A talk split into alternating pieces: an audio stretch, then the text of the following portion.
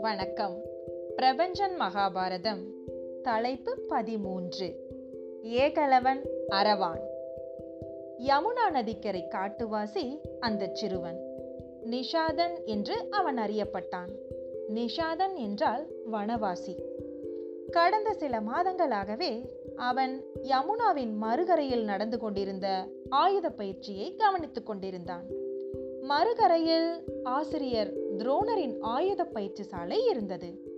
அவர்தான் அரச வம்சத்து பிரம்மச்சாரிகளுக்கு வில்வித்தை மற்றும் போர்க்கலையை பயிற்றுவிப்பவர் என்று வேடர்களின் தலைவனான அவனது தந்தை சொல்லியிருந்தார்.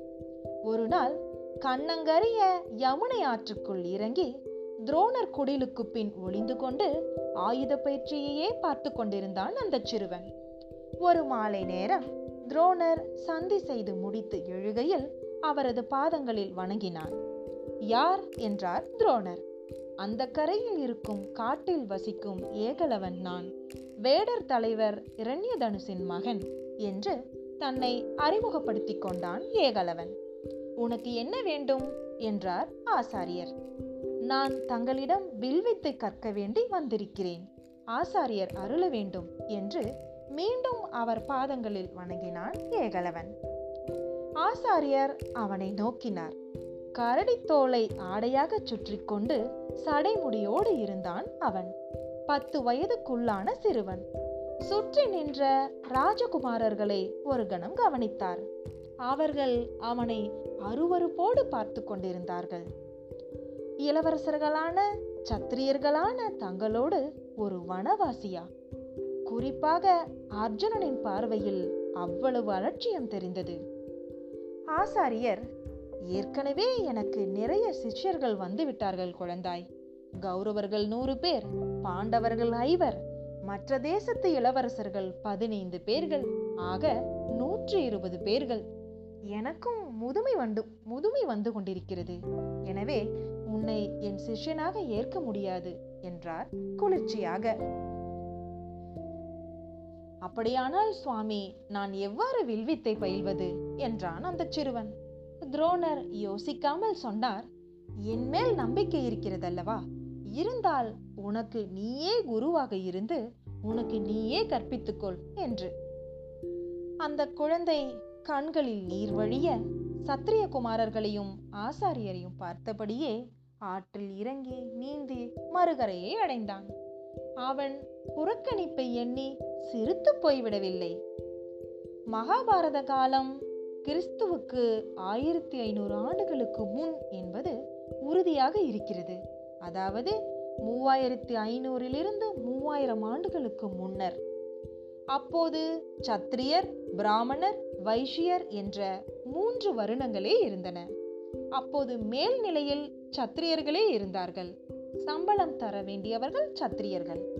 சத்திரியர்களின் கருணையை கொண்டு வாழ்ந்தவர்கள் பிராமணர்கள் அல்லது வைதிகர்கள்.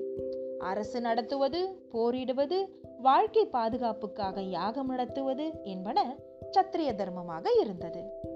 சத்திரியர்களின் மேன்மைக்காக தெய்வ காரியங்களை நிகழ்த்துவது பிராமணர்களின் பணி. அடுத்தது விஷ் என்ற வைசியர்கள். விவசாயம் மாட்டு மந்தைகள் பராமரித்தல் அப்புறம் பொருள் விற்றல் முதலான தொழிலில் இருந்தனர். வைஷ்யர்கள் கொஞ்சம் கொஞ்சமாக விவசாயத்தையும் பசு பாதுகாப்பையும் தம்மிடம் பணியாற்றி கொண்டிருந்த சாமானிய மக்களிடம் தந்தார்கள். அவர்களே சூத்திரர்கள். இதோடு கடல்சார் மக்கள் மட்பாண்ட தொழிலாளர்கள் ரதம் ஓட்டி குதிரைகளை பராமரிக்கும் சூதர்கள் என்று பல மட்டத்து மக்கள் படிப்படியாக உருவானார்கள். இவர்கள் அனைவரிலும் தாழ்வாக வைக்கப்பட்டவர்கள் திஷாதர்கள் என்கிற வேட்டை மக்கள் அல்லது வனவாசிகள்.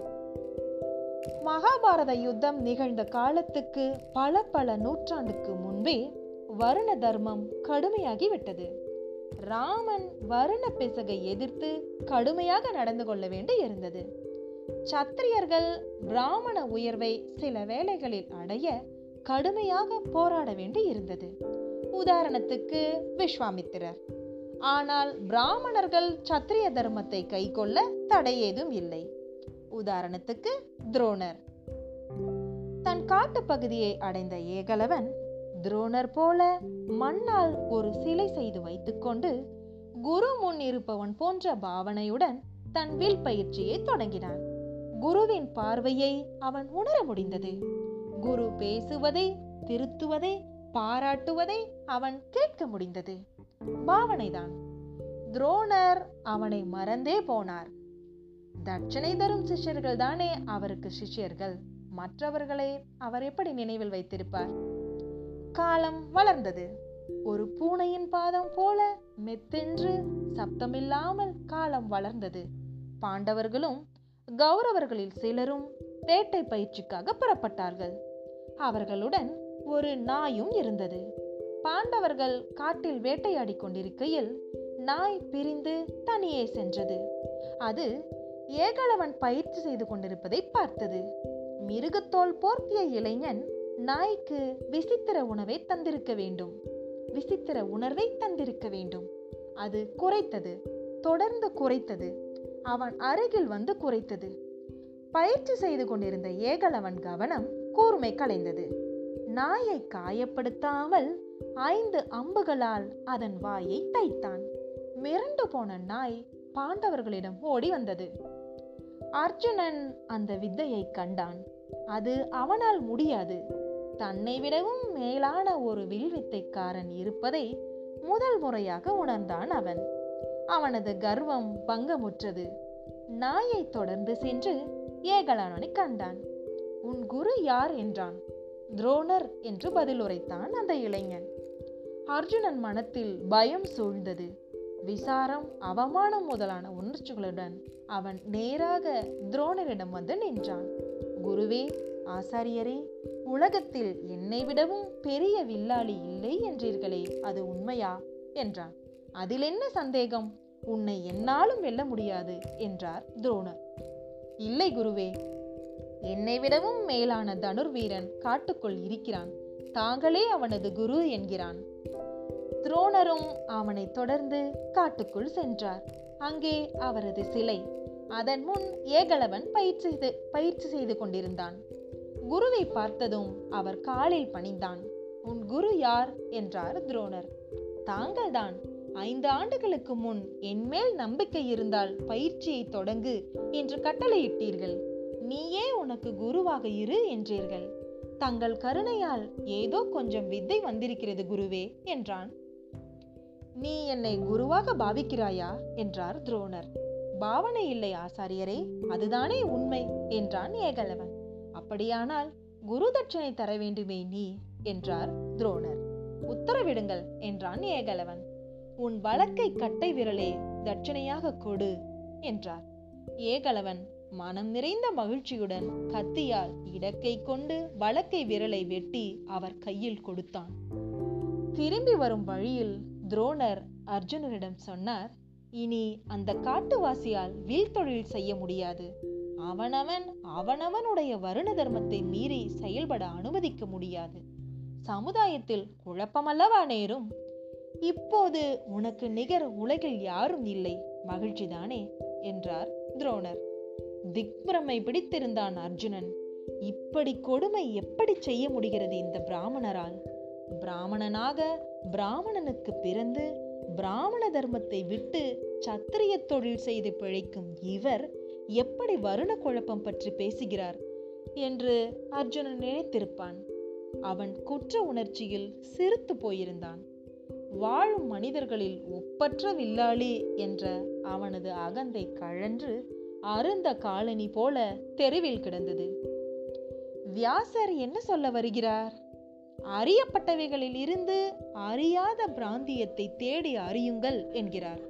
உலகம் வழிபடும் ஒரு திருவுருவை தாண்டி உண்மை உறங்கிக் கொண்டிருக்கும். எதை பற்றியும் கவலைப்படாமல் முயன்றால் அறிவும் ஞானமும் எவரையும் வந்து சேரும் என்கிறார் அவர். அது மட்டுமல்ல பெரும் வெற்றி பெற்ற பலர் அவர்களது சொந்த திறமையால் மேலே எழவில்லை. பலரையும் கீழிறக்கிவிட்டு விட்டு மேலெழுந்து வந்திருக்க கூடும் என்கிறாரோ வியாசர். உச்சத்தை தொட்டவர்கள் பலர் தொடப்போகிறவர்களை தள்ளிவிட்டும் அந்த இடத்தை அடைந்திருக்கலாம் என்கிறார் அவர். இன்னும் ஒரு பரிதாபத்திற்குரிய பலி இரவான். அரவான் என்றும் இலாவந்தன் என்றும் அவன் அழைக்கப்பட்டான். பாண்டவர்களுக்கும் நாகர்களுக்கும் பல காலம் தொடர்ந்த உறவின் ஒரு பகுதி இது. குந்திக்கும் நாகர்களுக்கும் பரம்பரை தொடர்பு உண்டு. அதுபோல பீமன் அர்ஜுனன் இருவருமே அந்த தொடர்பை புதுப்பித்துக் கொண்டவர்களே ஆவர். கௌரவியன் என்னும் நாகர்குலத்தவனின் மகள் உலூபி. அர்ஜுனனின் பல காதலிகளில் ஒருத்தி உலூபி. அவளுக்கும் அர்ஜுனனுக்கும் பிறந்தவன் இரவான் என்ற அரவான். அவனுக்கு தந்தை அர்ஜுனனை பார்க்கும் ஆசை ஒரு நாள் திடுமனை எழுந்தது. குருஷேத்திரம் புறப்படுகிறான். தாய் உலூபி எங்கே புறப்படுகிறாய் என்கிறாள்.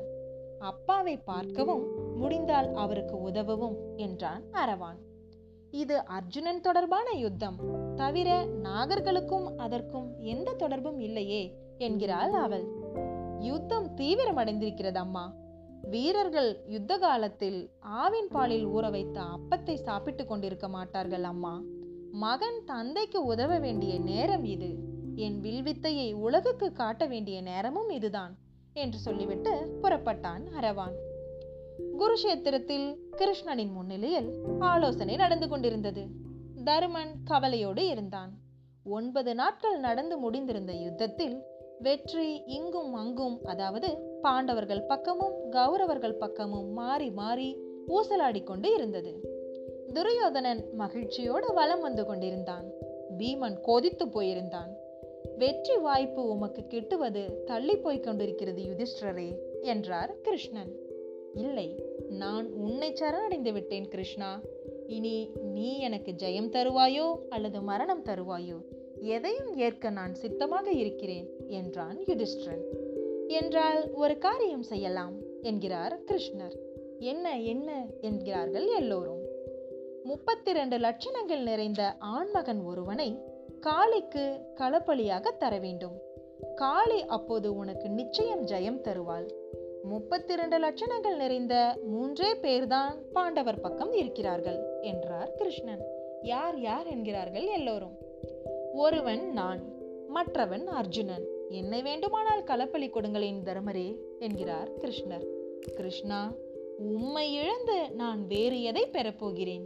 எதை இழந்தும் உம்மை பெறத்தானே இந்த என் ஜீவியம்? சரி அந்த மூன்றாம் மனிதர் யார்? என்று கேட்கிறார் யுதிஷ்டிரன். அப்போது அரவான் அர்ஜுனன் முன் வந்து நின்றான். அப்பா என்றான். அவன் பாதம் தொட்டு வணங்கினான். யார் நீ? என்கிறான் தந்தை. தங்கள் மகன் அரவான் அன்னை உலூபி என்கிறான் அரவான் ஓ என்றான் அர்ஜுனன் எத்தனை மனைவிகள் எத்தனை பேரைத்தான் அவன் நினைவில் கொள்ள முடியும்? தாங்கள் என்னை தங்கள் மகன் என்று அங்கீகரிக்க வேண்டும் என்கிறான். கிருஷ்ணன் சொன்னார் அர்ஜுனா இவன் மாபெரும் வீரன் உன்னை போல முப்பத்தி இரண்டு லட்சணங்களும் நிறைந்தவன். உன் மனைவி உலூபியின் மைந்தன். எனக்கு அந்த நாகர்குல உத்தமியை நன்றாக தெரியும். அவளது தந்தை எனக்கு மித்ரன் என்கிறார். அர்ஜுனன் தன் மகனை பார்த்தான். மகனே நீ என் மகன் என்றால் எனக்கு ஒன்று உன்னால் ஆக வேண்டுமே என்கிறான். உத்தரவாகட்டும் அப்பா. எங்கள் யுத்தத்துக்கு நம் குல வெற்றிக்காக நீ களப்பலி ஆக வேண்டும் என்கிறான் அர்ஜுனன். அவன் ஒரு கணம் யோசித்தான். பிறகு நகைத்து கொண்டு சொன்னான் நான் இங்கு வர வேண்டாம் என்று அம்மா சொன்னது ஏன் என்று இப்போது தெரிகிறது. சரி அப்பா உங்கள் வெற்றிக்காக நான் மரணத்தை ஏற்கிறேன். ஆனால் நான் பிரம்மச்சாரியாக மரணத்தை ஏற்க விரும்பவில்லை. எனக்கு திருமணம் செய்து வையுங்கள். மறுநாள் விடியலில் என்னை கொன்றுவிடுங்கள் என்கிறான். பாண்டவர்கள் திக்குக்கொருவராக அரவானுக்கு பெண் தேடி புறப்பட்டார்கள். மறுநாள் மர மரணம் அடைய போகிறவனுக்கு யார் பெண் கொடுப்பார்? நேரமோ ஓர் இரவே அவர்கள் எதிரே இருந்தது. இப்போதும் கிருஷ்ணரே அவர்களின் உதவிக்கு வந்தார். நான் பெண்ணாகிறேன். என்னை அறவான் மனம் புரியட்டும் என்றார் கிருஷ்ணர். அப்படியே நிகழ்ந்தது. விடியலின் போது அரவான் களப்பலி ஆனான். தமிழர்கள் அரவானின் தியாகத்தை மறக்கவில்லை. கூத்தாண்டவராக சிவனாக விஷ்ணுவாக அரவானை திருநங்கைகள் எனப்பட்டவர்கள் நினைவு கொள்கிறார்கள். ஒரு மாபெரும் தியாகிக்கு செய்யும் வழிபாடு இது. பாண்டவர்கள் வெற்றி பெற்றார்கள். தருமன் மன்னனானான். ராஜசூயம் நடத்தி சக்கரவர்த்தியானான் கிருஷ்ணன் முதல் தாம்பூல மரியாதை பெற்று ஊர் திரும்புகிறார். அஸ்தினாபுரம் விழா கோலம் பூண்டது. குருதேச மகுட வரலாற்றில் தருமனின் வெற்றி மேலும் ஓர் இறகு யமுனாவின் மறுகரை காட்டில் கட்டை விரல் இழந்த ஒருவன் வலை விரித்து பறவைகளை பிடித்து ஜீவித்துக் கொண்டிருந்தான். கணவனால் மறக்கப்பட்டு மகனையும் இழந்த உளுபி என்கிறவள் பைத்தியம் பிடித்தவளாக வனத்துக்குள் சுற்றி கொண்டிருக்கிறாள். அப்படித்தான். வாழ்க்கை அப்படித்தான் கொடூரமாகத்தான் இருக்கிறது. என்ன செய்ய? இத்துடன் தலைப்பு பதிமூன்று நிறைவு பெறுகிறது. நன்றி.